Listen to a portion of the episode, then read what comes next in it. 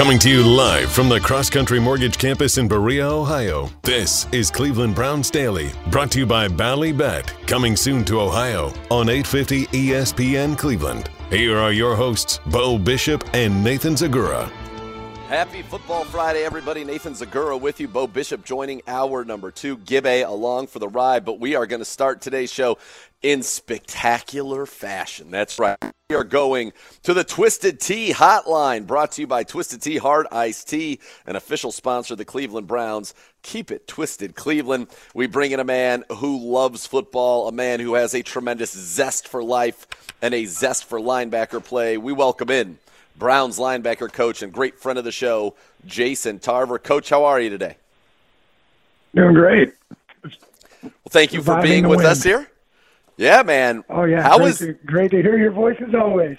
Thank you. It's great to have my voice at least mostly back after a little bit of a rough week for me, but ready to go, as they say. It's next man up, and nowhere has that been more true than for you in your room. I mean, you think about coming into the season, the top four linebackers were going to be Anthony Walker, Jacob Phillips, Jeremiah Owusu-Kormo, Sione Takitaki. All four are currently on injured reserve for you, Coach. You brought in a veteran, Deion Jones. Tony Fields has stepped up. Kanashik has stepped up. You know, you're bringing Reggie Ragland, Jermaine Carter. What's it been like? Is this one of the craziest years for you in your coaching tenure in terms of injuries? Yeah, when you say next man up, that's what we're living. But I've been impressed. Our guys just work, and they're fun to be around. And they're working together and helping each other. So yeah, they are. What's great progress? Speaking of progress, we'll get to Deion Jones in a second, but what about Tony Fields? You know, he had that great game against the Houston Texans, the pick six, a forced fumble, a fumble recovery. Last week, a career-high 6 tackles in the game against the Ravens. How has our fifth-round pick from 2021 progressed, and what's made him become really an effective member of this defense? Tony's learned how to go one play at a time, which sounds easier than it is. And he's really listened and taken feedback. And that's allowed him to stay in the moment. He makes adjustments now to things that happened. He wasn't perfect in the first drive, for example, last week. But then when things happened again, he was in better and better spots throughout the game. How about Deion Jones? You know, he was a Pro Bowler in 2017. He's got 500 tackle seasons. He's come in, you know, really debuted against Baltimore in Week 7. In his 8 games here, 2.5 sacks, 4 tackles for loss, 32 tackles, 3 passes defense, and interception against the Bengals. I mean, his 2.5 sacks are second on the team, tied for second with Taven Bryan, which is just a wild stat when you really think about it. But what has Debo kind of brought to it, and now he's a guy who you have out there basically every snap? Yeah, he's gotten more and more comfortable. He had been on IR, so he didn't have a lot of practice time until he got here. But he knows the scheme, and you can just see him become more and more confident. One of the things that we work on together is setting his feet at the top of drops. He's incredibly quick, and he feels the pass game really well. Yep. So his ability to, when he sets up to break when quarterback throws, is just even getting better. Yeah, and it's fun to see. We mentioned the interception. He had a pass defense last week. How about his sacks, though? Did you realize he was such a good blitzer, and what's made him so effective getting to the quarterback? Well, he when he runs, he knows he has a great feel for bodies and how people move around him, and He's quick, so he can slip and slide through things. And he can, in space, he can really close ground. So a couple of the sacks have been him closing ground, like the one last week. The quarterback tried to get out of the pocket. He ran him down, which was awesome. He did. Tyler Huntley's not going to forget that. I got to tell you, Reggie Ragland, when I saw him, I almost did a triple take. He is a mountain of a man, a guy who's played a lot of football, 47 starts in the league, almost 300 career tackles. Is he somebody that we're going to see more of as this season goes on, the former early round pick out of Alabama? It's not easy when you move to a new organization or you come off one team to a practice squad, even when you're a veteran. So Reggie's been impressive, especially this week in practice. It's like learning a new language. So he's repeating plays to himself, and this week, which could be a very much running and quick passing game, if they even throw tomorrow. Yep. we're going to need him. And we're excited to see what he does. So let's talk about this game. I know you spent some time out there. By the way, I was watching the Lute Olson documentary on CBS Sports Network, which was reliving some of the great memories of my youth as an Arizona basketball fan. And, of course, it covered one of the great memories you have, but not one of my favorites, when for the first time ever a 15 seed defeated a 2 seed, and that was Santa Clara with Steve Nash defeating the Arizona Wildcats, of course. But you've spent a lot of time out in California. I know you've been here for a while, but – this weather has a chance to be a unique one. Is this looking like, if what they're saying is true and what we're experiencing right now, honestly, is true tomorrow, would this be the craziest weather game that you've been a part of? Yeah, I've been fortunate enough to be in quite a few. One time we were in pregame at Seattle on Thursday Night Football, and there was so much rain that the field turf was actually rising up. Oh, my God. That was wild. Lambeau Field playoff times are wild. But this one with the wind is going to be, because that thing's just going to swirl. Trying to figure out how the wind's going to go is going to be impossible. You mentioned it earlier. Yeah, and go ahead. Go ahead. No, you go ahead, Coach. Oh, I was just going to say, yeah. You know, Santa Clara, that was awesome. That was the year right before I got there. Steve is a year older than me, so to be able to be there at the time and know him and watch him work was amazing. Yeah, that was a historic upset at the time right there for the Santa Clara team over the Arizona Wildcats.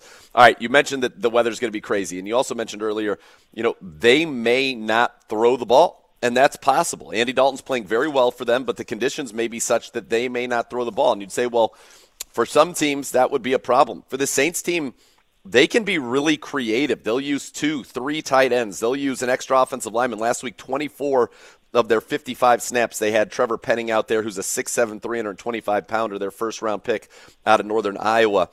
But they've got Taysom Hill. And Taysom Hill is the second-leading rusher on their team. He can also throw the ball. We saw that last week through a 68-yard touchdown to Rashid Shaheed. When he's on the field, what challenges does he present? And in a game like this, are we expecting to see, you know, a lot of Taysom Hill at quote-unquote quarterback? Yeah, I think they do. First, they do a great job using all their personnel, and they have for years. You know, the head coach, Dennis Allen, I was the defensive coordinator at the Raiders, so we know him well, Coach Woods and I. And he wants to use everybody who's active to the best of their ability in each football game. So that's a challenge. And they sub personnel every play a lot, like you said, with the extra linemen and extra backs and the quarterback. When you're defending number 7, it is 11 on 11 football. What I mean is he can run or he can throw, but you got to have him accounted for on all the quarterback powers and the different runs that they run with him.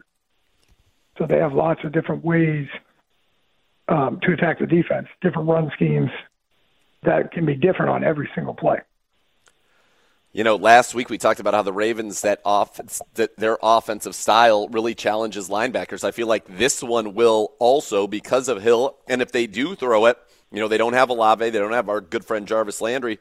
Alvin Kamara out of the backfield is one of the most prolific receiving backs since entering the league in 2017, he's number 1 in running back reception yards, number 2 in receptions, and number 2 in receiving TDs. What challenges does Kamara present? And in a game like this, if they do throw it, it feels likely that he would be one of the top targets in the passing game. Yeah, and you could see it a little bit on the game last night with not quite the conditions, but you could see Jacksonville basically run it, run bootlegs, and run quick throws. Yep.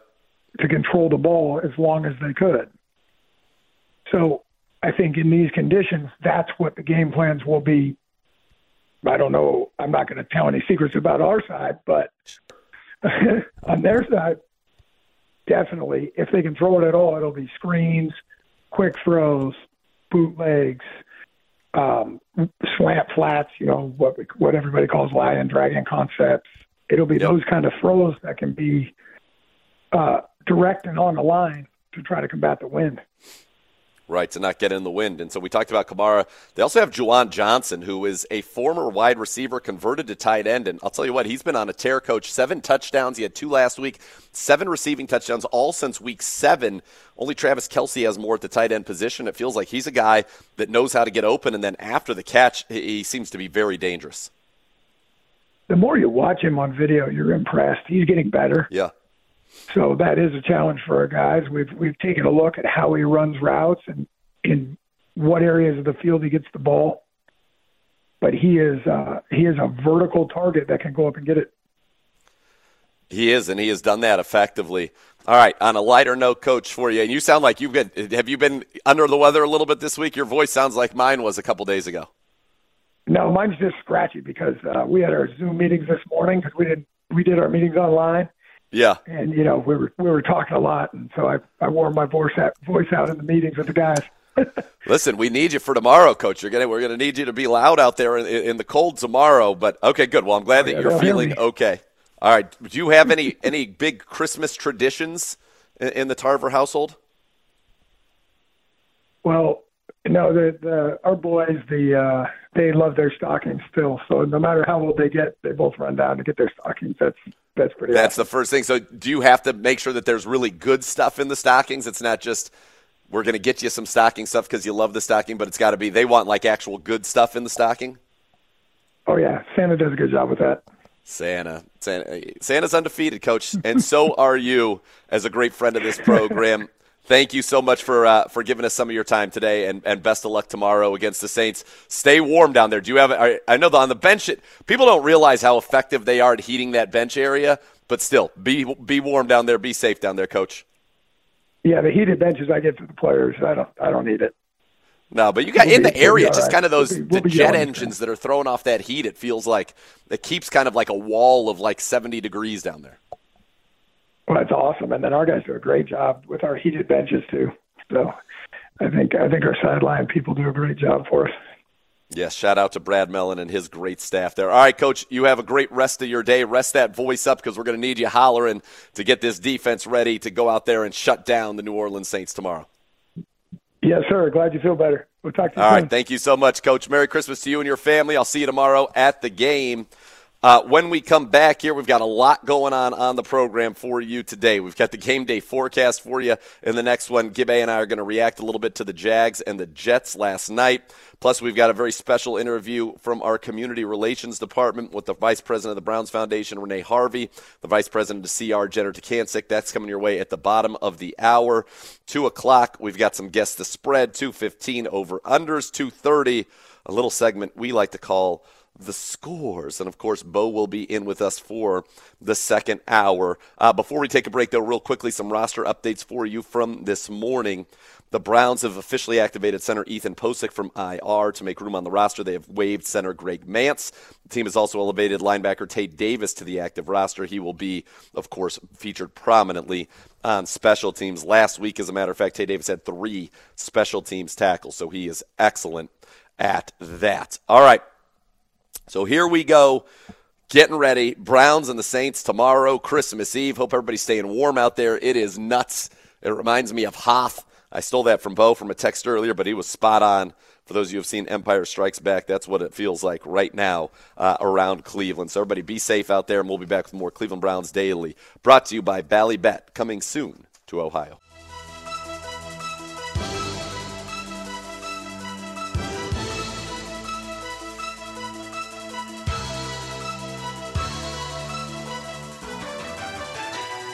Cleveland Browns Daily brought to you by Ballybet, coming soon to Ohio on 850 ESPN Cleveland.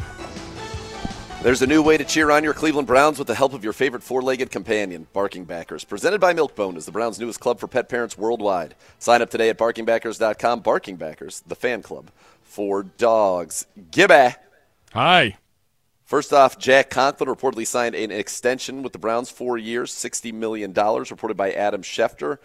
Beat reporters have said that they have gotten confirmation from the team. As you know, with the Browns, until that pen is on the paper, we will not have an official statement on it. But what a great thing for Jack Conklin, who worked so hard to come back from that devastating injury a year ago and has been playing very well for the Browns. In fact, at right tackle, he has become now one of the top pass-blocking tackles in the league this season. At Pro Football Focus, Pro Bowl alternate, he's given up just 2 sacks all season and just 12 pressures all season long. He's actually been pretty elite for the Cleveland Browns at that right tackle spot in terms of his pass blocking.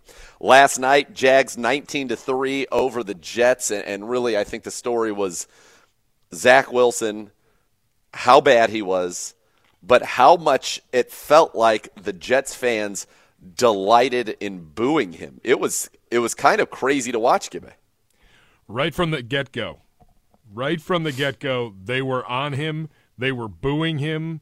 I left the facility last night after the Stefanski show. I think I got in the car about 8:30.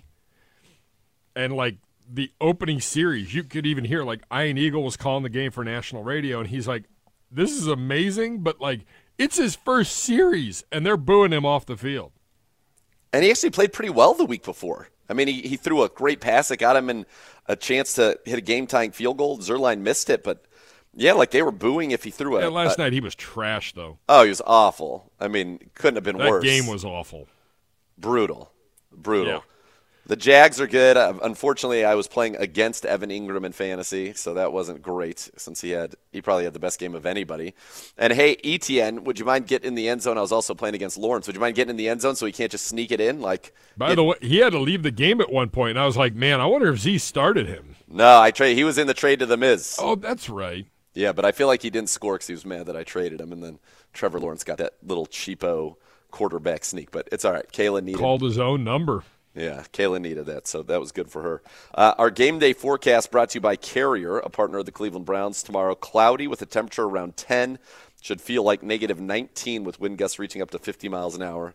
Again, if you're going to this game, be smart, be safe. It sounds crazy out there. So dress warm, come out there and cheer on your Cleveland Browns, but be safe. I think that is first and foremost. Yeah, don't be drunk guy with your shirt off. Like, I'm not kidding. I was outside today. I had to shovel, it had drifted right in front of the door. Had to get the dogs out. I mean, I was outside for like 10 minutes, and my feet were numb. I mean, it is no joke out there. I think I passed 6 cars between my house and the facility. Jeez. I mean, there's nothing. It is Hoff. Yeah. It is not great out there at all. It's pretty awful. And just be like, I've gone. I watched something this morning, one of the local morning shows. Yeah, guy had a Miller Lite. I think he poured it. So he had a beer of some kind. He poured it into a glass. It took 1 hour to totally freeze the entire thing. That's with alcohol in there. Wow. Yeah, beer slushies, baby. We love it. I used to love those games. Now I'm old, and I'm like, it's going to be brutal tomorrow. It is going to be brutal tomorrow. We'll see if the windows are open or not tomorrow. Yeah, it sounds like cooler heads are prevailing, which makes me very happy. As far as keys to the game go, Gibby, why don't you give me a key to this game, and then I'll give you one as well. Well, I believe it's the same key that I will partake in an hour from now, and it's called Run the Damn Ball. And by that, like, let it be by committee. If we got to run 3 guys out there tomorrow, if DeErnest needs to get some carries, if we need to spread it out, so be it. You got Posick back. That offensive line is starting to hum a little bit. Everything's starting to gel around Deshaun Watson. Let Watson run. Let the running backs run. Because at the end of the day, defense doesn't know where you're going in this type of weather, but you do as an offense. Run the ball. Take the time off the clock. Let's get a nice 2 hour and 58-minute game in. Let's you're going to run it. There's no doubt. I don't think there's really going to be a choice. You're going to have to run it. I think Watson will be a big part of the run game. I think Chubb, Hunt, DeEarnest, even Jerome Ford. I think it's going to be all hands on deck, some creative things, getting the receivers the ball, you know, in the run game, giving them an opportunity to carry the ball, because this weather is going to be untenable for a drop-back passing game, or certainly a vertical passing game, I would think. Maybe you'll take a shot here or there, but it's going to be very, very challenging to throw the ball. So I think you're right. It's about running, and to me, more even kind of maybe a broader category than just running is it's going to be about toughness. This game is going to be about who wants it more, you know, who is willing to just physically deal with the elements, deal with the pain, and know that, you know, a 4-yard play might be a great play. And who's the team that's going to be able to fight for that extra yard? Who's going to be the team that's going to be able to deny their opponent that extra yard? Because I think that team is the team that's going to ultimately win this game. I go back to that Raiders game a couple years ago. They out-physicaled us. They took it to us at the point of attack, and they beat us when you couldn't really throw the ball that day. And so that cannot happen to the Browns in this one. This is a physical Saints team. They can be physical. They got Taysom Hill. So I think the Browns, it's incumbent upon them to match that physicality and play some bully ball. The Browns have to be bullies, and then you got to just take care of the ball. If we don't turn it over, we're going to win this game. Yeah, because they are going to. I feel confident that we can get a few turnovers, a few takeaways tomorrow. I would say the other like the linebacker position, Coach Tarver, like they had a great week last week and they've been playing really well. Another big challenge here because you know they're going to run it, and trying to figure out how to slow down Taysom Hill is going to be the big challenge of the day. And if you can limit him, I think you got a real chance to win this one.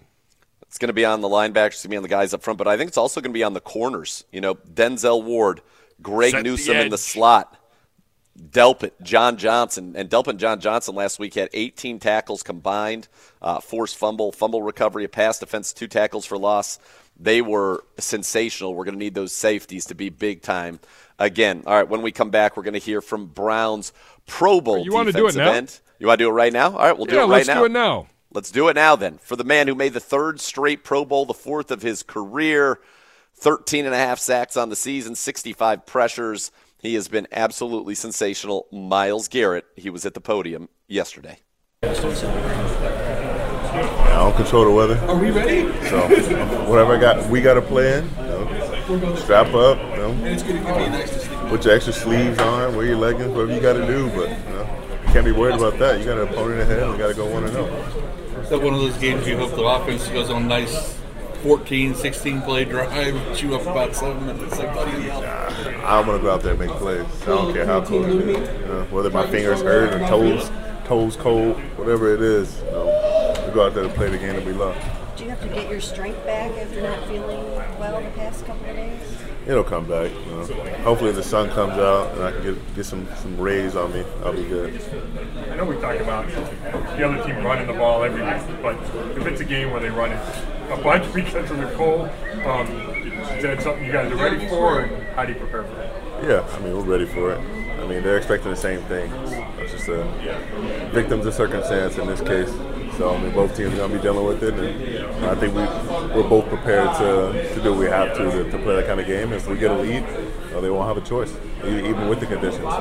Myles, does a cold day, does it favor the offensive tackle or the defensive end in passing situations, or is that not a factor? I mean, I guess it depends. You know, sometimes when you get off the ball quick, you know, you end up slipping, and then, you know, if you're able to get a good, you know, get off and, you know, get on their guy's chin, he's gonna, you know, fall on his ass or he's gonna slip. So it just really depends on, you know, who gets the good jump initially. Myles, last 4 games, you guys have been really good at closing games out. 4th quarter, it seems like, I mean, especially last week. What is it about this defense over the last 4 weeks that you guys have gotten to be such good closers in that regard?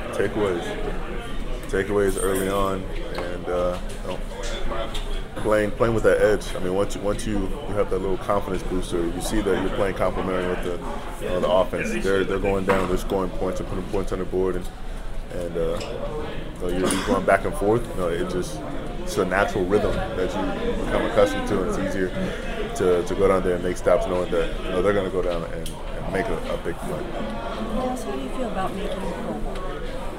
mean, it feels good. I'm never going to take it for granted. I don't care how many times I'm in it. So, I mean, I know, Joel has more than me, and I know he's just as grateful or more because I mean, all that work, you're just glad that people take it, pay attention to it, and really take it to heart. Because at the end of the day, it's not guaranteed. You might get injured one year, you might not make it. I mean, there's some guys that feel like I snubbed on other teams, and you just never know. So you just be grateful for the privilege of playing the Pro Bowl. It doesn't come around often for a lot of guys. It kind of feels like if you keep stacking Pro Bowls like this and continue to have these great seasons, ultimately Hall of Fame is what it usually leads to. I mean, do you feel like you're on that track? I just wondering. Well, in my opinion, I probably should have 5, but it is what it is. But, that is definitely the route I think I'm headed if I can continue, the pace that I'm on and things that I'm doing. And I'm not saying I'm there yet. I definitely don't have a gold jacket career at the moment. But, if I continue what I'm doing, pick up the pace and keep on, continue to lead and be a good teammate, I think that could be in my future. But I have a long way to go. Is it going to be strange with this Pro Bowl not actually playing a game? Do you like that idea? Or what are we supposed to be doing? I need someone to explain that to me because I don't know if we're doing a little dodgeball, if we're doing a little push to weight, doing military training out there. They got a little obstacle course and whatever. When I first started, it was like, okay, you can hit guys, but it's not too hard. And that last game, it was like I saw someone get down by two-hand touch. So I'm not sure where we're going with that. Maybe it'll come back in the future, but I'm not sure how it's gonna go or how we react to it. I guess I'll see when I get there. It's really like a flag football game. That's good. I mean, that's great for skill guys and quarterbacks and all that, but.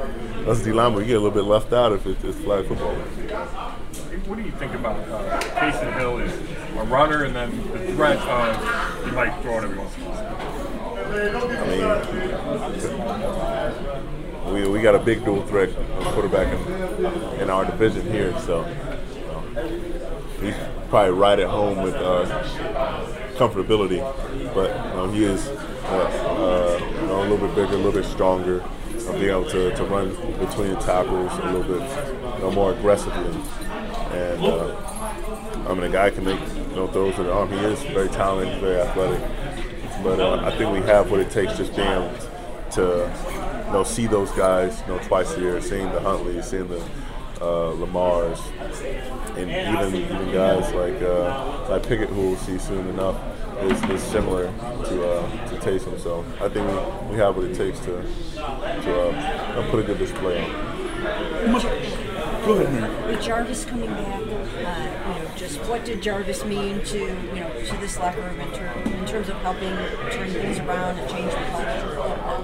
I think he was an outstanding leader. He was a great teammate, a wonderful friend, and was unfortunate to see him go. I wasn't happy to see that, but glad to see him back in the building for any reason. I mean, he meant a lot towards the culture, especially on the offensive side of the ball, playing with a swagger and attitude, and always about his business. And it just, you can always tell that it meant a lot to him, and he tried to instill that in others. So I think that goes around with the whole organization when you have a guy like that. How important is it to end the home season on a good note? It's just good to end the season on a good note, whether it's home or away. You want to end up 1-0. So that's our goal, no matter where we are. How much more? You mentioned Lamar, seeing Lamar 2 times a year. How much more, since you've come into the league, have quarterbacks kind of being a +1 in the run game become more and more commonplace from where it was, your rookie season early in your career? It seems like everyone's trying to find someone who can do both. And that's where the game's going. You just have to be able to be careful. You have some guys who are a little bit different, like Kyler and Lamar, and you have the bigger guys like Josh. Taysom, and used up your pocket passers, but it seems like they're becoming a dying breed. So it's really becoming like a really multi-layered backfield and what everyone can do, and the threats they can that you can face from week to week with who's back there. And then you have like multiple guys like Taysom, who's not the starter, but can come in. So seeing all those different threats, you have to be able to make a game plan for each and every one of them and study all of them and give them each the appropriate respect. I mean, you guys, now you have found a guy that can do both. So how exciting is that to think you have one of those guys? We do have one of those guys. We can do it at a high level. And, I mean, it's fun to watch. It's fun to watch on the other side, even, when you're on the sideline, when you watch on TV, it's nice to appreciate a guy doing at such a high level and playing so well. But it's also exciting to be able to attack and take away a guy like that, to impose your will on an offense who's being led by someone who has that level of talent.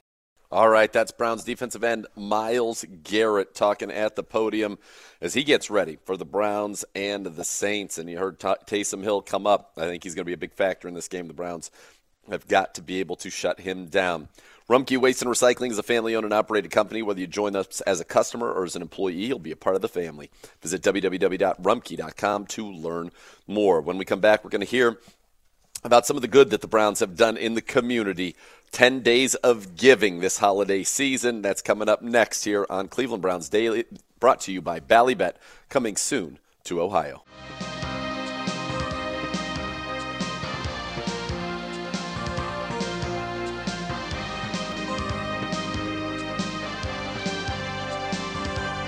Cleveland Browns Daily, brought to you by Ballybet, coming soon to Ohio on 850 ESPN Cleveland. All right, 10 days of giving, we told you, so important to the Cleveland Browns. To talk to you all about what the Browns were able to accomplish and what impact they've been able to have on the community this holiday season, take a listen. I sat down earlier this week with Browns Foundation Vice President Renee Harvey and Vice President of Community Relations Jenner Takancic. Very happy now to be joined by Jenner Takancic, Vice President of Community Relations for the Cleveland Browns, and Renee Harvey, the Vice President of the Cleveland Browns Foundation. Ladies, it is great to be with both of you. It's the holiday season, and one of the biggest things every year for the Cleveland Browns is the annual 10 Days of Giving that ran from December 6th through the 15th this year. Jenner, what were we trying to accomplish there? What did we accomplish in the 10 Days of Giving? Well, throughout the entire month of December, there is so much that is happening off the field when it comes to the players and the organization giving back.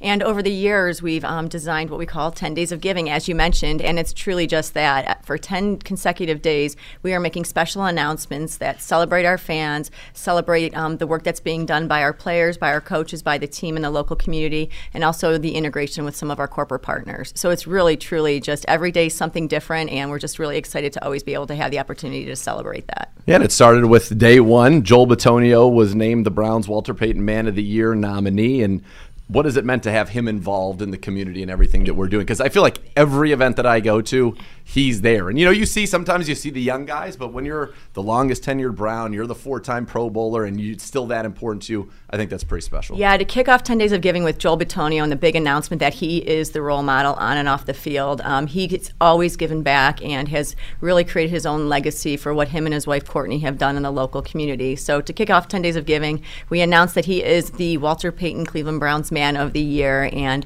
his range and body of work from giving back through the Cleveland Browns Foundation, through their Stay in the Game network, to A Kid Again who helps terminally ill children, to the Adapted Football Program. I mean, the range of stuff he has been involved with is just really remarkable, and then his support of the Greater Cleveland Food Bank. So we kicked it off with him just in a myriad of different areas that he's focused on in the community. All of the stuff that the Browns do, it's clear that this is not just a holiday season thing, even though we have the 10 Days of Giving, something that's important year-round, and it starts at the very top of our organization with the Haslams. And so I think maybe to give a little perspective on this, Jenner and Renee, why is this so important to this organization? And for you guys who are at the front lines and dealing with this every day, what's been the most gratifying part about it? I would say the most gratifying part about 10 days of giving and just being part of the Cleveland Browns organization is what you said. It starts at the top. Dee, Jimmy, Whitney, and JW, they're incredible owners. And you know, we really want to build a consistently winning football team, but off the field, our fans are so important, and giving back to the community has a laser focus for all of us.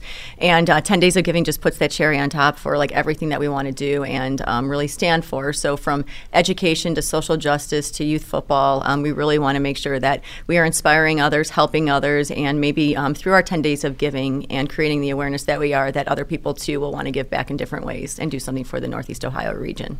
Yeah, and Renee, for the Stay in the Game and the Cleveland Browns Foundation, all of that affecting, you know, young people, making sure they're in school so that they can have productive lives later. It's pretty cool. It is. I think we're really fortunate as employees of the organization that we have owners, to Jenner's point, that are so serious about their impact in the community, not just doing things for optics, but they're very, very serious about making sure that what we do has an impact and drives change. And I don't know that you see that everywhere. And so I do feel that we're very fortunate to be able to do that and to leverage our brand. You know, they really do see the organization as a steward. You know, they see themselves as a steward for this franchise, which is really owned by the community. So excited that we really get the opportunity to do what we can to support others in our community and hope that we can make our entire community stronger. Yeah, we've talked a little bit about education. You mentioned social justice. What have the Browns been doing in the social justice arena? Through social justice, we one of the new programs that we started, or partnerships we started, was with Jumpstart, which is a Cleveland-based organization that really encourages support and development of Black and minority-owned businesses. And we had our fourth and culminating event this year, and it was in December. And you know, Dee Haslem was on site, as we mentioned. Like, the ownership is very involved and really wants to truly give back. But through this competition that we had, it was a pitch competition, if you will, and we had presentations and a panel of judges who heard from local businesses who had just completed a 12-week program to really learn more about how to develop their business. And one business was awarded $10,000. And just to see the delight and the excitement for this winner, and then all the other recipients who also got a cash prize as well to help with their business, it was really rewarding. And we really just want to make sure we're helping companies and organizations thrive in our local market. Then we talked about youth football as well, kind of what's happened this year and what strides have happened in youth football. How'd the season go and what have we accomplished? Yeah, one of our primary focuses for the Cleveland Browns is to lead the advancement of youth and high school football. So during 10 days of giving, we were really proud to announce to the Lou Groza Titans youth football program that we provided them with all brand new helmets for the upcoming season. So wow. That was really fun for the families involved, because, you know, putting on that shiny new helmet to start your football season is always really special. And, you know, and there was a shortage for helmets across the country, you know, just from a production. So to be able to give that and help them prepare for the season was great. And then in addition, we have our Coach of the Year program, which is, you know, we recognize 10 different coaches throughout the year as our Coach of the Week recipients.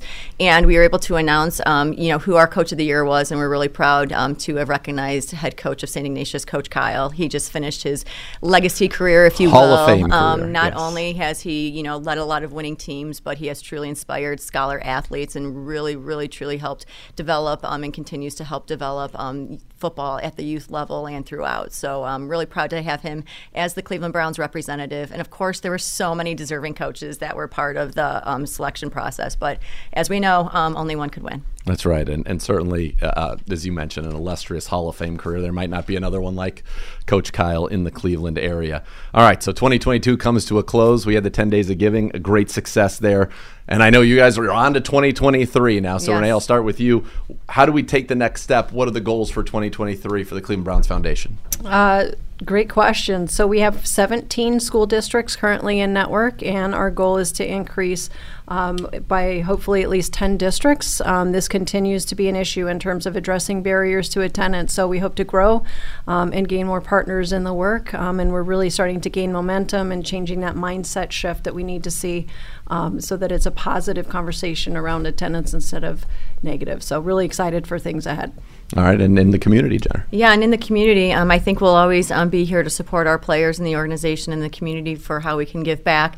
As we round up the holiday season here, you know, it's really nice to see. I think the whole area back where we sit is just full of gifts, because so many players and coaches and teammates were supporting families through Adopt a Family.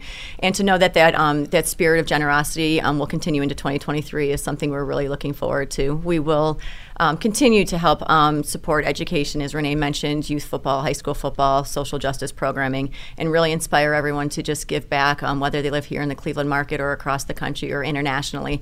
There is a way that we can all make a difference, and we hope everyone makes a commitment to do that in the new year. How could they do it if they're listening and they say, you know what, this is, you've moved me. Yes. I'd like to get involved. Yes. What would be the easiest way to do that? I would definitely say there's a couple steps you can take. First, follow us at clevelandbrowns.com on the website. That's where you can find all of the more in-depth information that you need. We also have social media accounts. We have @BrownsGiveBack, which is Twitter as well as Instagram, and then we're also on Facebook. And if you're really interested specifically in youth football, follow Browns Youth FB on Twitter, and you'll see everything that's up and coming, and we hope you join us and really do what you can to give back. Well, we certainly appreciate all the work that you both do and that this organization does. So Jenner, Renee, thank you so much for the time. Happy holidays, and go Browns. Go Browns. Appreciate it. All right. And that's the stuff that, you know, we all care about so much about what's going on clearly on the football field, right? And justifiably so. But this is something that this organization does, and it comes right from the very top, from the Haslams. It's been so important for them to give back and to be a part of this community and to make it better than they found it. And I think that is something that they do that is very special, and it's something they do that is very admirable.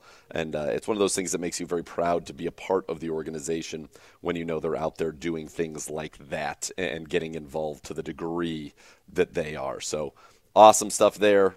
Kudos and good work there from Jenner and Renee, and good words there, and something, again, to be proud of for our football team and in this community, making a difference every holiday season for people that need it. And it's not just the holidays, it's year-round, making sure kids get to school, making sure that, you know, they're eliminating or working to eliminate the digital divide to give every child, you know, the best access to a successful life that they possibly can. And I think that's something very important, and it's something that is very special, and it's something that certainly is not lost on me after, you know, a decade with the Cleveland Browns, that is a priority. It is expected of everybody to be involved, to give 10 and to go above and beyond that every single year, and to see, you know, all the gifts that were in our building for families, from players, from staff members, coaches, from, you know, just, and then we had our giving tree that we got to be a part of. It was awesome. It warms the heart. So awesome stuff there.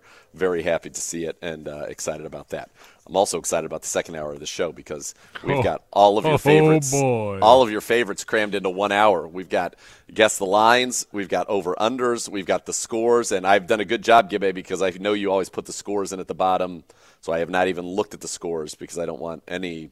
That was a great job by you. I did not think of that when we put this together today. Well, once I saw that you had the guess the line still was going to happen at 2, I didn't go beyond. I knew the scores were at 2:30. I didn't need to see it to know that the scores were at 2:30, so I didn't even bother to go look, because I don't want to see an hour, kids. It's our Christmas gift to you. It is our Christmas gift to you. Help you pay for those Christmas gifts, hopefully. That's the goal here anyway. I think we did a good job last week. I'll have to go tally that up right now. But Bo will be with us. We'll be back. Hour number 2 of Cleveland Browns Daily, brought to you by Ballybet. Cleveland Browns Daily, brought to you by Ballybet. Coming soon to Ohio on 850 ESPN Cleveland. In from the frozen tundra, kids. Second hour, Cleveland Browns Daily. Merely Bo, the great Z. What a power hour this is. We've got guess the spreads, over-unders, and then the scores. It's all you'd ever want in life. It's pure joy. It feels very apropos for Christmas. Yeah, this is an early Christmas gift for the people. And Gibbe, knowing Gibbe as well as I do, Bo, in the rundown you'll see that it says guess the lines at 2 o'clock, so I got all excited. And I knew right there, I said, I know it's coming at 2:30. I can't even scroll down anymore because, of course, he's going to put the spreads right into the same rundown on the same page that he has guessed the spreads. So, fortunately, I was prepared for Gibbe, and I avoided it. Some of us did have to come into the office today. Gibby's brain is frozen like all of everyone's extremities. I mean, that's where we're at. Like Buddy Garrity this morning, when I took him out at like 6 a.m., was kind of up for it, and then he only went 1, and I was looking for a number 2, as that was really the sweet spot I was hoping for. Yeah. Was not crazy about it. The second time I went to take him out, like an hour later, my guy, one step right back in. I'm good, Dad. I'll see you on down the road. Yeah. Asa went out, and she at first, once the kind of the garage went up, and all of a sudden the snow blows in at her, and she's like, what is going on? I'm like, Nick, come on, you got to go. So she goes out there, and she gave me one just like you, and I'm like, no, you gotta go poopy. Like, you gotta go. Sorry, I hate to say it, but you gotta go. So she ran around the corner of the house, I'm convinced she like fake squatted and ran right back in. It was like, I did it. See? See, Dad? Whatever. Counts. It counts. How about you, Gibby? How'd they go? I was going to say, my little one was definitely having no part of it, except she wanted to play in it. And then, like, in the backyard, all the way in the back, she starts lifting her paws like, ow, cold. Yep. And I'm like, I am not carrying you back. You are 60 pounds. Oliver, meanwhile, is like, I will hold it for 2 or 3 days, and the boy can hold it. Yeah, and he's God like, I'm going once. Although he did run out later on. I took him back out. He sprinted out. He might have been on a dead run before he was finished with the number 2 running back and looking like he did when we got him 10 years ago. Like, I'm like, where did that speed come from? And they're in fur coats. Yeah, some of those fur coats aren't great. This is not for the faint of heart, kids. Be safe out there, and we're having fun with pets, but my God, get yours in, obviously. And if you see stray dogs, cats, Humane Society, call those numbers and look out for your fellow man and beast, because it is absolutely biblical out there with what we're seeing today and into tomorrow. I should remind you that OBM's the official printer partner of your Cleveland Browns. Will you depend on your Browns to win? You can depend on OBM. They'll tackle any size office. The number there, of course, is 216-485-2000 or visit ohiobusinessmachines.com. Well, I guess we should do it. Let's guess the lines, old friend. What say you? Let's do it. I'm riding a heater. I'm out of my element. I don't have my pen and my paper. I'm going to have to just go off the top of my head, but I think my theories of late have been pretty good. Stay on the important numbers. It has been an incredible stretch for you. I think you got it sorted. I think that's where we are with this. We'll see. All right, so let's start. Obviously, you nailed the one from. Or no, we did not get the one from last week. No, big miss. So, we're 0-1. But the scores did treat you well. You're welcome. Yeah, of course. Obviously, some guy on the thing was like, "I missed the show. What did you guys pick?" And I wrote Jets. Right. Huge. And then I put, like, the eye roll emoji. Right. And then I was like, that is the wink, wink Thursday night. Like, as in not the Jets. So that's right. Hopefully he got, I mean, we only do Thursdays for our closest listeners, our best friends. That's right. That's who get those. All right. You ready for this? Yep. New Orleans at us. That feels Browns -3. Nailed it. Yeah. That was it. Some of the craziest over-unders you'll ever see here. Cincinnati at New England. They're one of the 6 that are having weather. This feels Vegas zone to me. And if it sounds like I'm trying to throw Zagura for a loop, I am. Cincinnati -5. Oh, Cincinnati -3. What? Yep. Okay. Bills at Bears.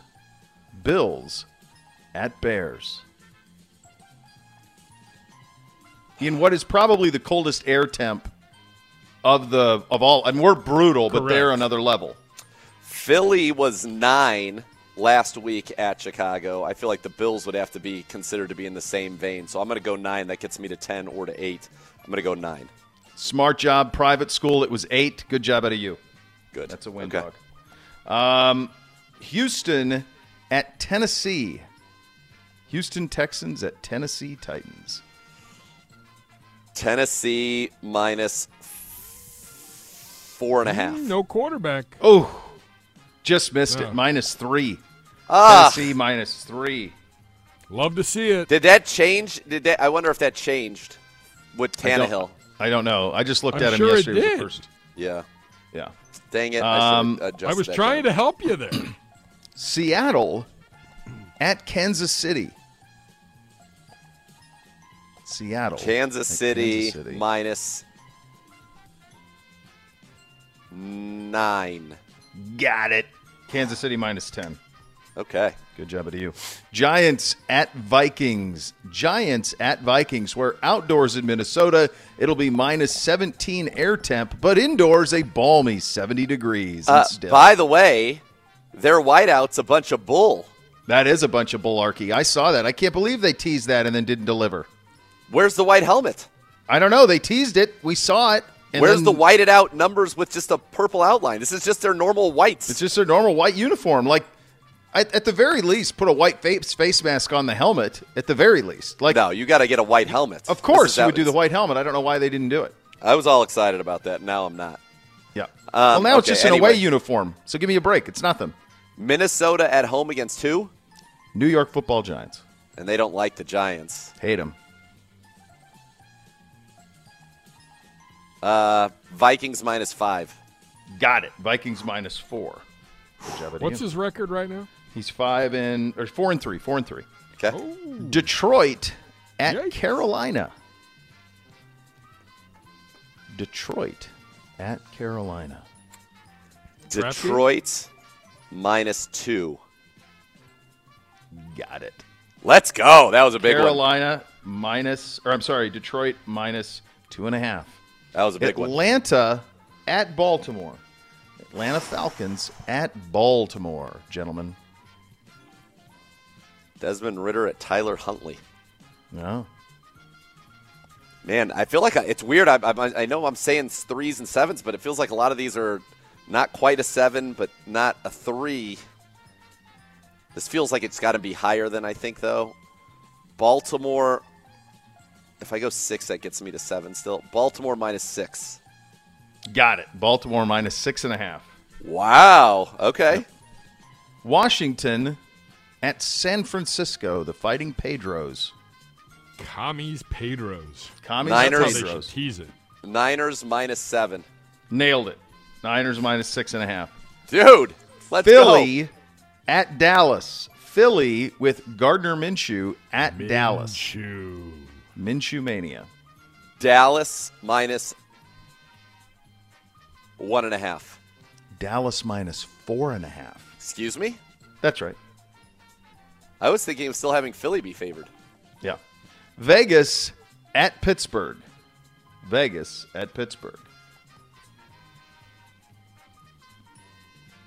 a Christmas Eve night, cold at Pittsburgh. Biff. Do they get wind here like we do? What's that? Do they get wind there like we do? Oh, yeah. Do they? Oh, yeah. Pittsburgh -2. Got it. Pittsburgh -2.5. Let's go. Green Bay at Miami. Green Bay is still hanging on for their playoff lives. Miami losers of 3 straight. The only game worth watching on Christmas Day. Miami -4.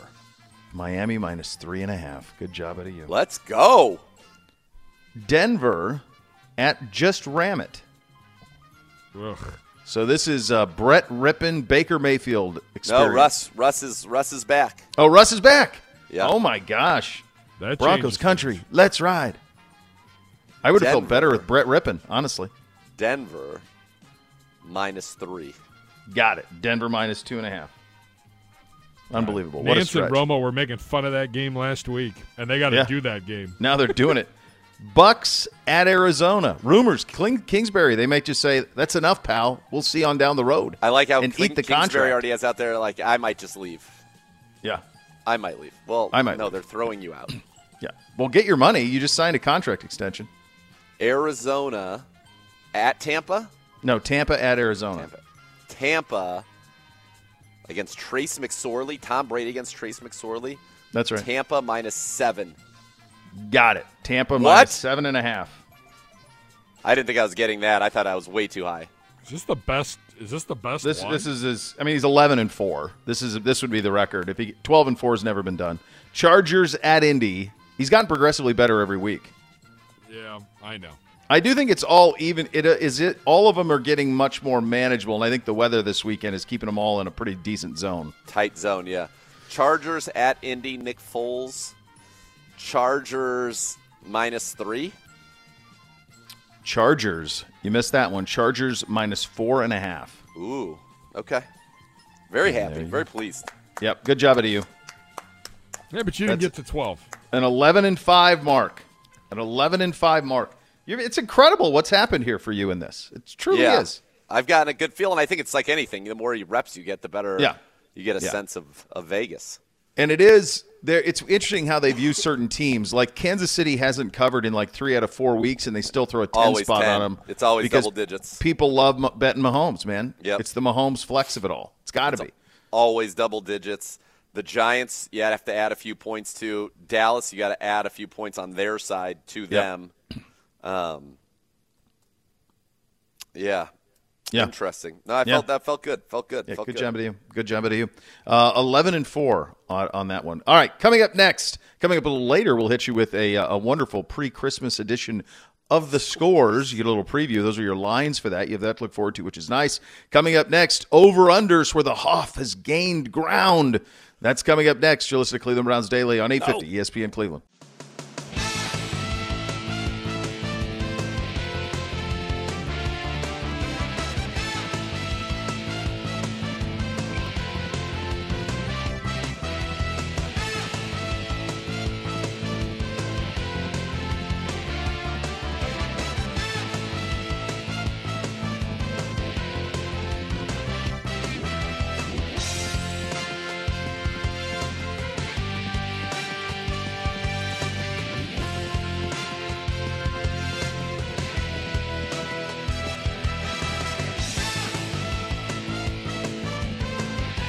Cleveland Browns Daily brought to you by Ballybet, coming soon to Ohio on 850 ESPN Cleveland. And the Bath Authority can give you that bathroom of your dreams, my friends. They can do it for you in about a day. Take your current bathroom, very ordinary, about a day, custom situation, spa-like situation. That's what they can do for you. The Bath Authority makes it real at a fraction of the cost of competitors as well. They're Cleveland's premier bath and shower remodeler. Experts and factory trained. The installers are ready to go. Very professional. You'll love them. Call now. $500 off your next custom bath or shower remodel. It's that easy. At 216-220-8399 or go to thebathauthority.com. Tell them that Bo sent you. It's where affordability meets quality. The largest selection of bath projects are all made in the United States. Change your bathroom in a day from outdated to outstanding. Think about this, especially where the temperatures are where they are right now. Acrylic tubs that insulate and keep the heat in. If you need a tub-to-shower conversion, they can do that for you. Superior products with expert installers at thebathauthority.com. All right, it is time for a little over and under your records last week, gentlemen. Get up! 1-4. Sad. Hate to see it. Oh, for an overall 30. An overall 33. Gibby had prosperity and then just a 1-9 the last 2 weeks, Gibby. You had all the momentum in the world. You were in first place. You were 4 games over 500 2 weeks ago, had a 2-game lead in the scores, and then you went 1-9 the last 2 weeks and are now 4 games under 500. Zagura last week was our record holder. We had never had anybody as much as 5 games over 500. Zagura got all the way to 5 games over 500 with a 5-0 week. Backed that up with a 1-4 week. So there he sits. Where's your Macho Man strut this week, Big Daddy? The curse Nowhere. Of Mach. I'm still in first place. What are you talking about? Zagura is 36-34. The Hoff went 2-3, and he is 34-36. I'm the only one over 500, Gibby. Over-unders have never been this hard for anybody. I'm above you. You're below me. I believe that's what you said. I'm over you, you're under me. That's what I said. I'm over you, you're under me. Yes, you did. Then I think you followed up with it. It's going to be the night of your life. I'm pretty sure that was involved. Yeah, that's right. In the rant as well. You're darn right. I will acknowledge, gentlemen, that those of us here at Over Under Headquarters had no damn clue what to do with this. It had to be a real tough one. Because I don't know what I even looked back on like the 2007 Bills-Browns game, but that game wasn't windy. It just snowed like crazy. There weren't those gusts. Browns Raiders from 2020 probably would be close. I don't think there was much throwing in that one. Yeah. So then how much? I mean, the actual over/under for this game is 32. So it's one of the lowest in the history of the league. So this is no one's expecting much for fireworks. With that being said, up first, Zagura. Chubb plus Hunt, total yards. Chubb plus Hunt, 105.5. Over. Way over. Running backs, just running backs alone, have more than 150 total yards in each of the last two games against this team in decent conditions, let alone when they're going to touch it 1,000 times. Over. What about in Hoth? What is it? What are their stats like in Hoth? Very good. They're like Tauntauns. As I look outside, I can't see the parking lot across the street. Right. Poor sure. Tauntaun, man. Great. The Tauntaun was – the guts came out. Luke had to live in it. He did, but he did. He lived in it. Over. All the way. Over. All right. Run the damn ball. I don't know what else you can do, kids. Next. Over or under. By the way, I'm like, let's just do a nice 2-hour, 58-minute game. Running clock, just run the ball. Let's get in. Let's get out. I got McDonald's waiting for me for Christmas Eve. That's right. Well, so that gets us to our next one, Gibby, and this one is for you because I have a sneaking suspicion that that's what New Orleans is going to do. And so that brings us to Taysom Hill. Taysom Hill, total yards accounted for from scrimmage, 100.5. So you're counting his passing yards? Passing yards and rushing yards and receiving yards. Under. I still think that Dalton can make plays. And for those that don't think that he can't, remember that he has played us numerous times. The criticism of him was always that when he was in his prime in Cincinnati was that when the wind blew in Cincinnati late in the year, he could not drive the ball through the wind. That was always the criticism of him in Cincinnati. I just feel will he be close? Yes, but he will not go over. I'm going to go under as well because I don't think he's going to get a lot of passing yards. So he's only run for more than 100 once. He's not going to be a factor receiving, really. He's only averaging about 20 yards passing a game anyway. Now, last week he would have gone over. The team, though, the Saints are 3-0 this year when Taysom Hill has 9 or more rushes. His best rushing game was back in Week 5 when he went against the Seahawks. He ran for 9 times for 112 yards, 3 touchdowns. He also threw a passing touchdown that week. He was quite incredible in that one. But I'm going to go under here. I think that he's going to get a lot of work, but I don't think it's going to be 100 yards worth of work. All right, very good. Next. Over or under. Deshaun Watson pass attempts. Zagura, Deshaun Watson pass attempts. 18.5. Under. Gibby? I want to go under, but every time we think that this is just going to be run, in my head I go, maybe we're going to start throwing it a little bit as well. Over. All right, over for Gibbe, our first difference. Next! Over or under. Sacks and interceptions and fumbles, sacks and turnovers. The number this week, again, this is tricky, 3.5. Gibbe. Sacks and turnovers, 3.5. Miles is coming off. You literally have not gotten this once, I don't think, all year. I think I have to go over. I think if we go over, we win handsomely. I'm going to go under. And maybe I'm just overestimating this weather. But go ahead and hate. It's fine. I don't feel like there's going to be a ton of passing, so I think we could get 2-3 turnovers. But I just don't know how many opportunities there really will be for sacks. What about fumbles? Yeah, you'd fumbles. 4, sure. Though. I said 3 turnovers. Fumbles are turnovers. Yeah, you need 3 of them. Well, sacks and turnovers. I know what I'm saying. I don't know that there's going to be sacks. Yeah. I think there will be. We'll see. Next. Over or under. It'll be fine. All right. This one, because I can't do even numbers on over-unders. The actual over-under on this one is 32. It is the lowest of the week. There are several in the 30s, but this one is indeed the lowest around the league. I went even lower. I went 31.5 because I don't like round numbers. Zagura, 31.5, the over-under.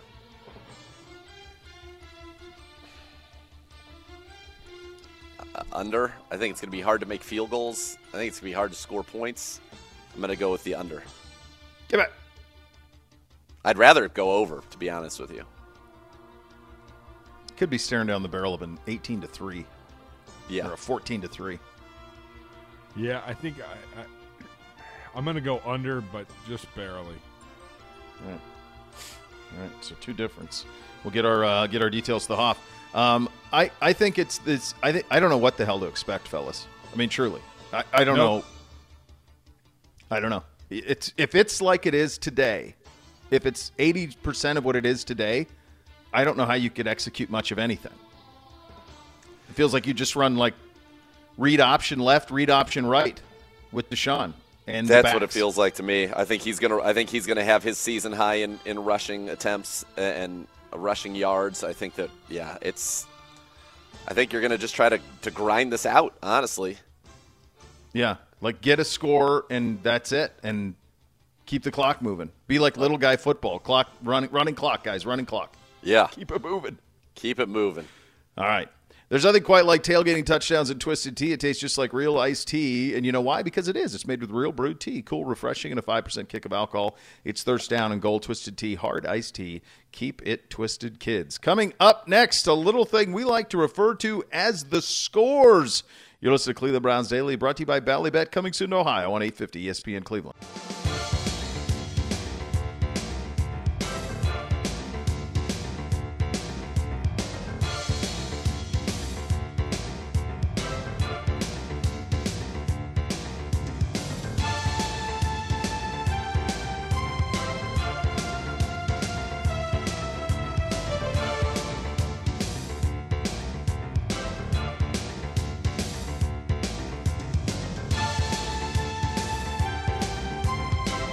Cleveland Browns Daily, brought to you by Ballybet. Coming soon to Ohio on 850 ESPN Cleveland.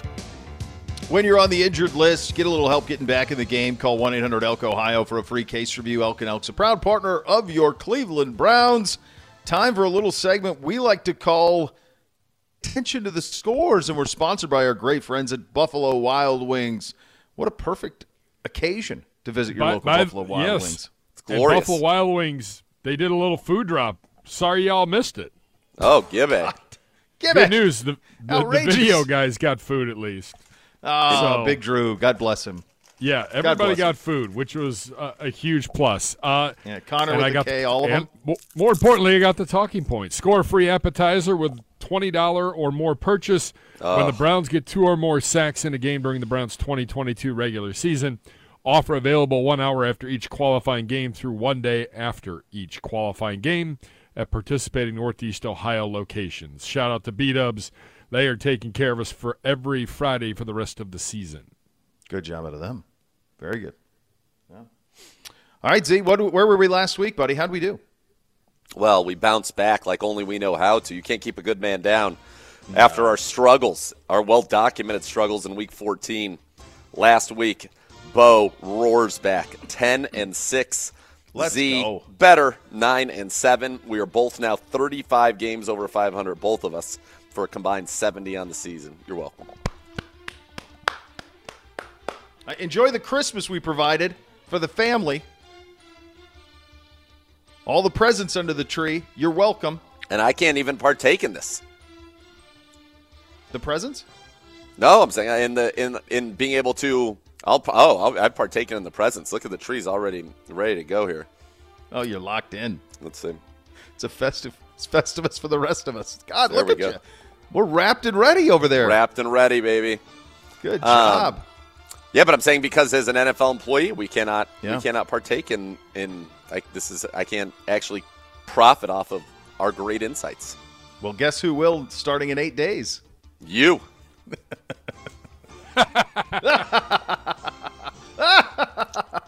That's a great evil laugh.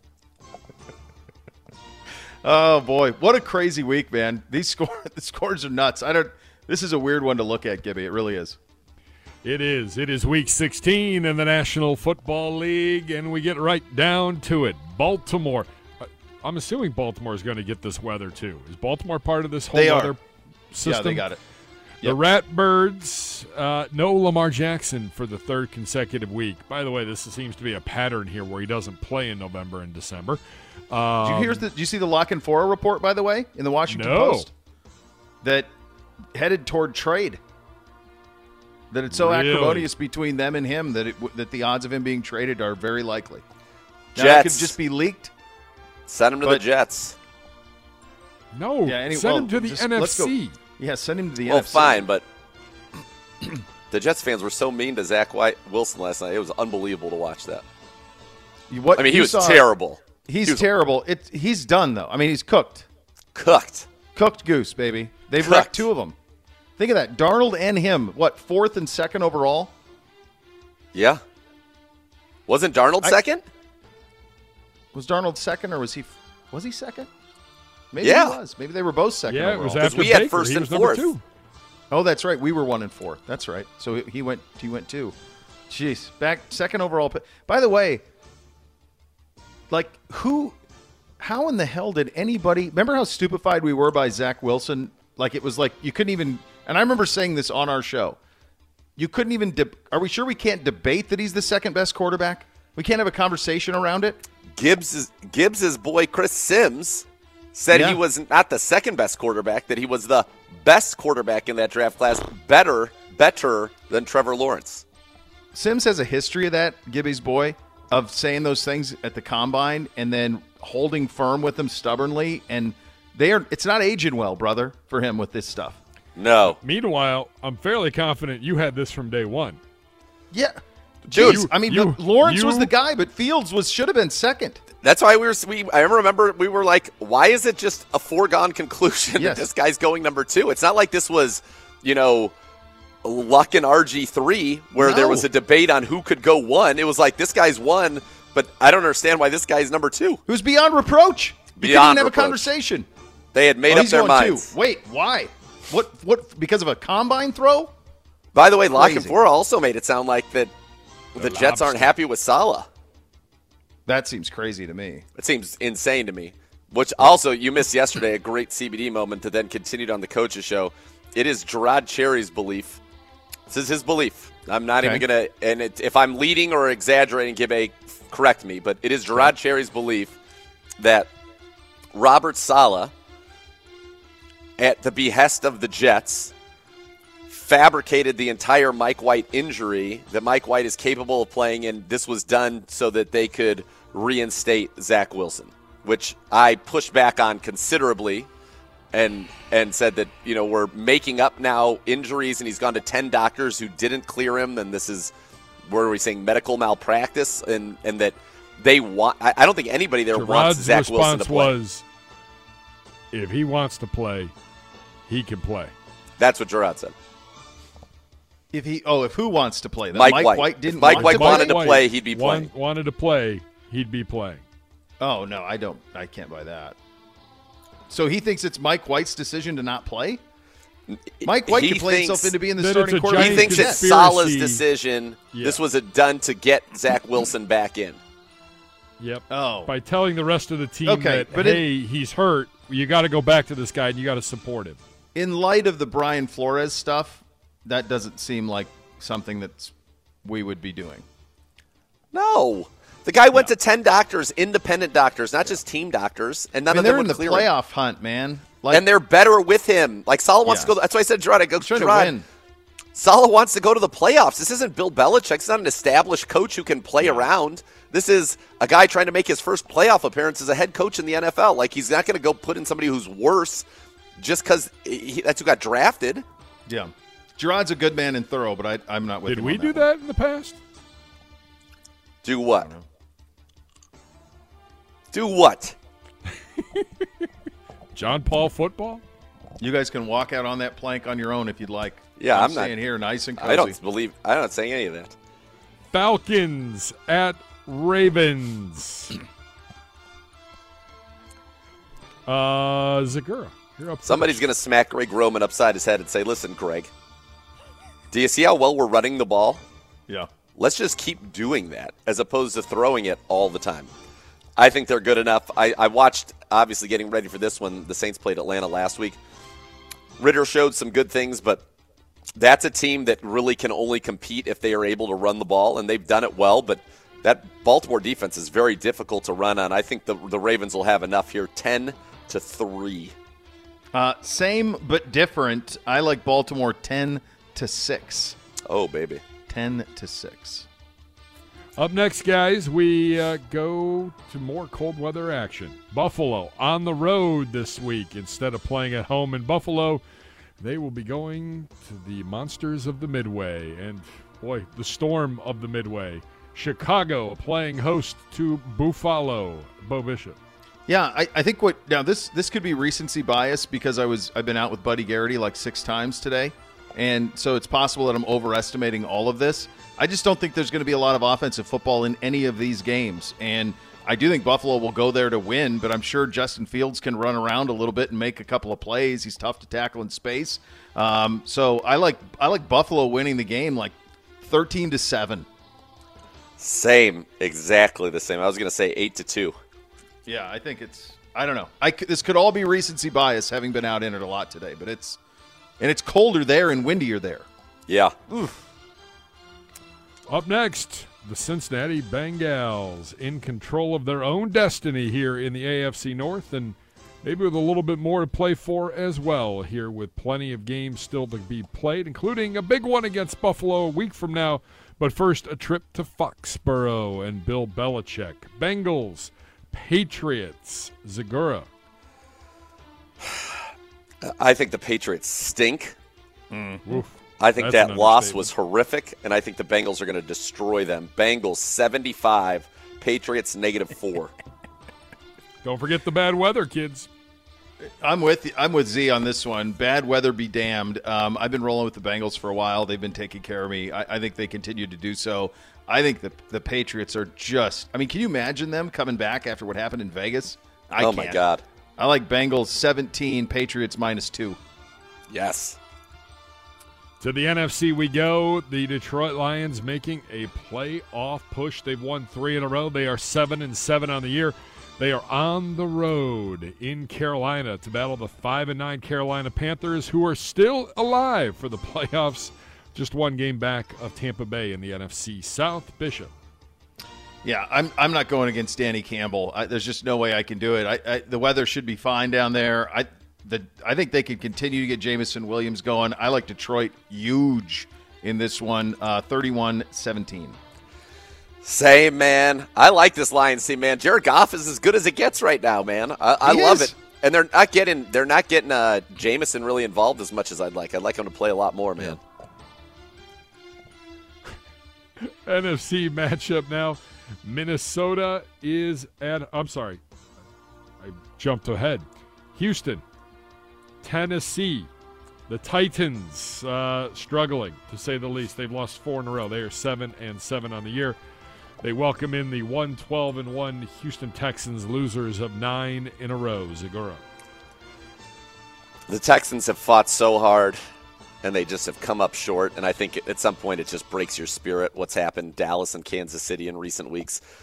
Tennessee has a chance, and that chance rests solely on their ability to turn around and hand the ball to Derrick Henry and throw the ball to Derrick Henry 40 times a game. Yep. And I think that's what they're going to do. I think they realize their only chance of winning is Derrick Henry. I think he's going to touch it 100 times in this game. I think he does enough. Derrick Henry scores 2 touchdowns, runs for 200 yards. They win 14-0. I'm in a similar vein. I think they could also get Malik Willis running a little bit on some read action, some RPO game, maybe some of that type of stuff, some rollout runs. I like Tennessee in a similar fashion as you. I think it's too much for Houston to overcome. 17-0 Tennessee. All right, now on to Minnesota. The Vikings, fresh off of that record comeback against the Colts last Saturday. Vikings playing host to a desperate New York Giant football team, struggling to stay in front of the emerging pack, fighting for the NFC wild card. That's struggling. That. How many games ahead of them are they? They're 8-5-1. No, you're close, Giants. Oh, you're saying the Giants. The Giants struggling. Yeah. The Giants had a big win last week, though, over Washington. The Vikings. Over the Commies. They beat the Commies. Although I will tell you this, I will make that prediction now. The Vikings will lose in the wild card round. I don't think they're great. We'll see who's in it. See who they play. Yeah, you got to see who they play. This could be a preview of it, quite honestly. I mean, it's very much in play. Bishop, you're up here. Yeah, I like Minnesota. I think they come back and get things organized a little bit. I don't think they run away with it, but I could see them winning 27-21. Buddy Garrity, who's at the back door? It's Danny Dimes. No one. It's Bootsy, and he's wearing a Dan Dimes jersey. Good God. Bootsy. Get your skin covered, Bootsy. Oh, baby. I think that's what it is. Vikings win, but a little bit of a letdown. No white helmet, no cover. Sorry about that. Vikings 31, Giants, G-Man, 28. It can't be a whiteout if you're just wearing your away uniform. Agreed. No. It's insane. Not a whiteout. All right, next, Kansas City, the Chiefs, 11-3, trying to maintain pace with Buffalo, hopefully for a Buffalo slip-up. Chiefs playing host to a desperate Seattle Seahawks team, 7-7 on the year. Zagura, I believe this one's you. I mean, at some point the Chiefs are going to cover one of these, aren't they? They last did in Week 11. In Week 11, they were it's not too long ago. 4 weeks in a row they haven't. Point favorite over the Rams and covered. They did not cover two against Cincinnati. They did not. There was a big one the next week. Where are they in here? They didn't cover the Texans last week. Did not cover the Texans. Did not cover the Broncos. Remember they were up. Yeah, the Broncos, and they were up 27-0. And didn't cover. Yeah. No Tyler Lockett. Tyler Lockett would make me feel a lot better, but Kenneth Walker's back. I think the Chiefs are due to just smush somebody, but I don't know if it happens this week. Chiefs 80, Seahawks 73. I'm with you all up until I don't. I'm with you. I have the same mentality. Like at some point they go, and they bury somebody. And I think maybe a bit of a wake up call last week in Houston. I like Kansas City 35-17. I don't know. You know what? Fine. I'm in. That front will be long past, so I don't know what that becomes, but it'll be cold, but it shouldn't be like this. Shouldn't be the Arctic. It is howling outside my door right now. I mean, like. Trees are swaying. We have gone an hour and 45 minutes, and no one has lost power. Cruising. Stunning, stunning revelation. He's safe. Up next, guys. Here we go. Pedro's Commies, 49ers at home, 6-1 on the year. This is a very big one for the Commies. Zagura, we go back to you to start this off. Nerd. Listen, I don't know that. How do you go against Kyle right now? He's red hot. I did see some videos from Washington where they told their guys how they made the Pro Bowl, and they had an undrafted free agent who's actually Simsay. That's Simsay's guy. Oh, really? Jeremy Reeves. To the stars. Those videos were so cool. Like, the punter was so excited that he made it. McLaurin was so excited. Everybody's crying. That's emotion. They love Ron Rivera, too. I really felt that was palpable. Mm-hmm. Niners go out there. They take care of business easy. Nate, an early Christmas gift from Kyle and the boys. Niners 24, Washington 18. Oh, but not exactly the gift that you were hoping for. No, I think it's the full gift. I think it's the full Monty. San Francisco 27, Washington 14. Oh, baby. Woo, how is my dad's going to be texting me. Why are they giving it to McCaffrey again? Stop giving it to McCaffrey. Can't believe that guy didn't make the Pro Bowl. Really? He's unbelievable. It's probably because of the trade. It's craziness. It's ridiculous. How's Pedro feeling? He's still in the NFC. I agree. How's Pedro? He's great. Everything's good? We're back thriving. To normal? Yeah, he's thriving. All right. To the NFC East we go. It is Gardner Minshew, QB1 for the Philadelphia Eagles. Eagles on the road, 7-0 on the road. The only unbeaten team on the road, and they are in Big D to battle the Cowboys, 10-4 on the season. Bishop. Minshew gave an emotional speech at the funeral of his college coach, the great Mike Leach. Minshew plays well. Philly wins outright, 31-24. Couldn't agree more. I remember when we were had the Eagles here in the preseason, and we were going through Minshew's stats. I'm like, how is this guy not starting somewhere? Yeah, he's good. He's quite capable. They are quite talented. They are going to beat the Cowboys. Yep. All right. This next one has gone from a celebration to more of a celebration of life as the Pittsburgh Steelers welcome in the Las Vegas Raiders on Christmas Eve. Zagura, what say you? The Raiders should win this game easily, right? I mean, they're supremely the talented team here. But Franco, the power of that, it's going to be palpable. The Steelers win 21-20. The Steelers win 3-0. That is also a distinct possibility based on the weather. 3-0. 3-0. To Christmas Day we go. Packers, Dolphins. Packers, a must-win situation for the 6-8 Green Bay Packers in South Beach for Christmas. Dolphins are 8-6. They've lost 3 in a row. Must win all the way around, Bishop. Yeah, I just Rodgers got to roll a little bit. A little bit of belief there in Green Bay. I like him going down there and actually getting a win in this one. I think it'll be a good game. I look forward to this one. Green Bay 20. I'm going to go Green Bay 21, Miami 18. Same. Yeah. Ayahuasca's out of his system. It's out. Yeah. He's thriving again. He's doing a lot of hand signals. I give you the dog game of the week, and it's on Christmas. Denver, 4-10, visiting the 4-10 Los Angeles Rams. Ugh versus ugh. Aaron Donald probably out for the rest of the year, by the way. Yeah, he's done. Bishop? Denver, 6, Rams, 2. Denver, 6, Rams, -1 million. All Did you see our boy against Green Bay? Yeah. He almost threw like 1,000 picks in that game. Mm-hmm. They didn't catch all of them. They caught one. Then they tried to do a lateral. Like everybody's lateral crazy right now. But, yeah, no. And Denver's defense is quite good. Denver defense is good, yeah. Yeah, maybe. They're still not great. Tampa Bay visiting Arizona. Sunday night foosball. You going to wait up all night for that? Maybe. Nope. We don't have to work on Monday. How is this the Christmas game?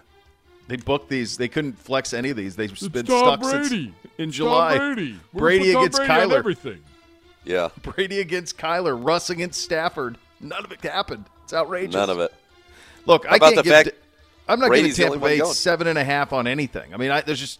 I don't think. I think they're terrible. I think they win 13-6, but I don't think they're running away from anybody. And I think Arizona's terrible too. I'm with you. I couldn't agree anymore. No. Arizona's dreadful, though. They scare like they. I feel like they have a total. Trace McSorley's playing quarterback. They have a total just lay an egg capability here. But I'm with you. I think they'll stay within that 20-13 bucks. All right, very good. We will do our game coming up next. You listen to Cleveland Browns Daily, brought to you by Ballybet. Coming soon to Ohio on 850 ESPN Cleveland. Cleveland Browns Daily, brought to you by Ballybet. Coming soon to Ohio. Yeah. Going to be a fun one. Good luck on the broadcast, gentlemen. No Cleveland Browns Daily on Monday, so we will be back Tuesday. Have a Merry Christmas out there, everybody. Yes, Go Brownies. Christmas. The next level is coming up next. You listen to Cleveland Browns Daily on ESPN Cleveland. You've been listening to Cleveland Browns Daily, a production of the Cleveland Browns and 850 ESPN Cleveland.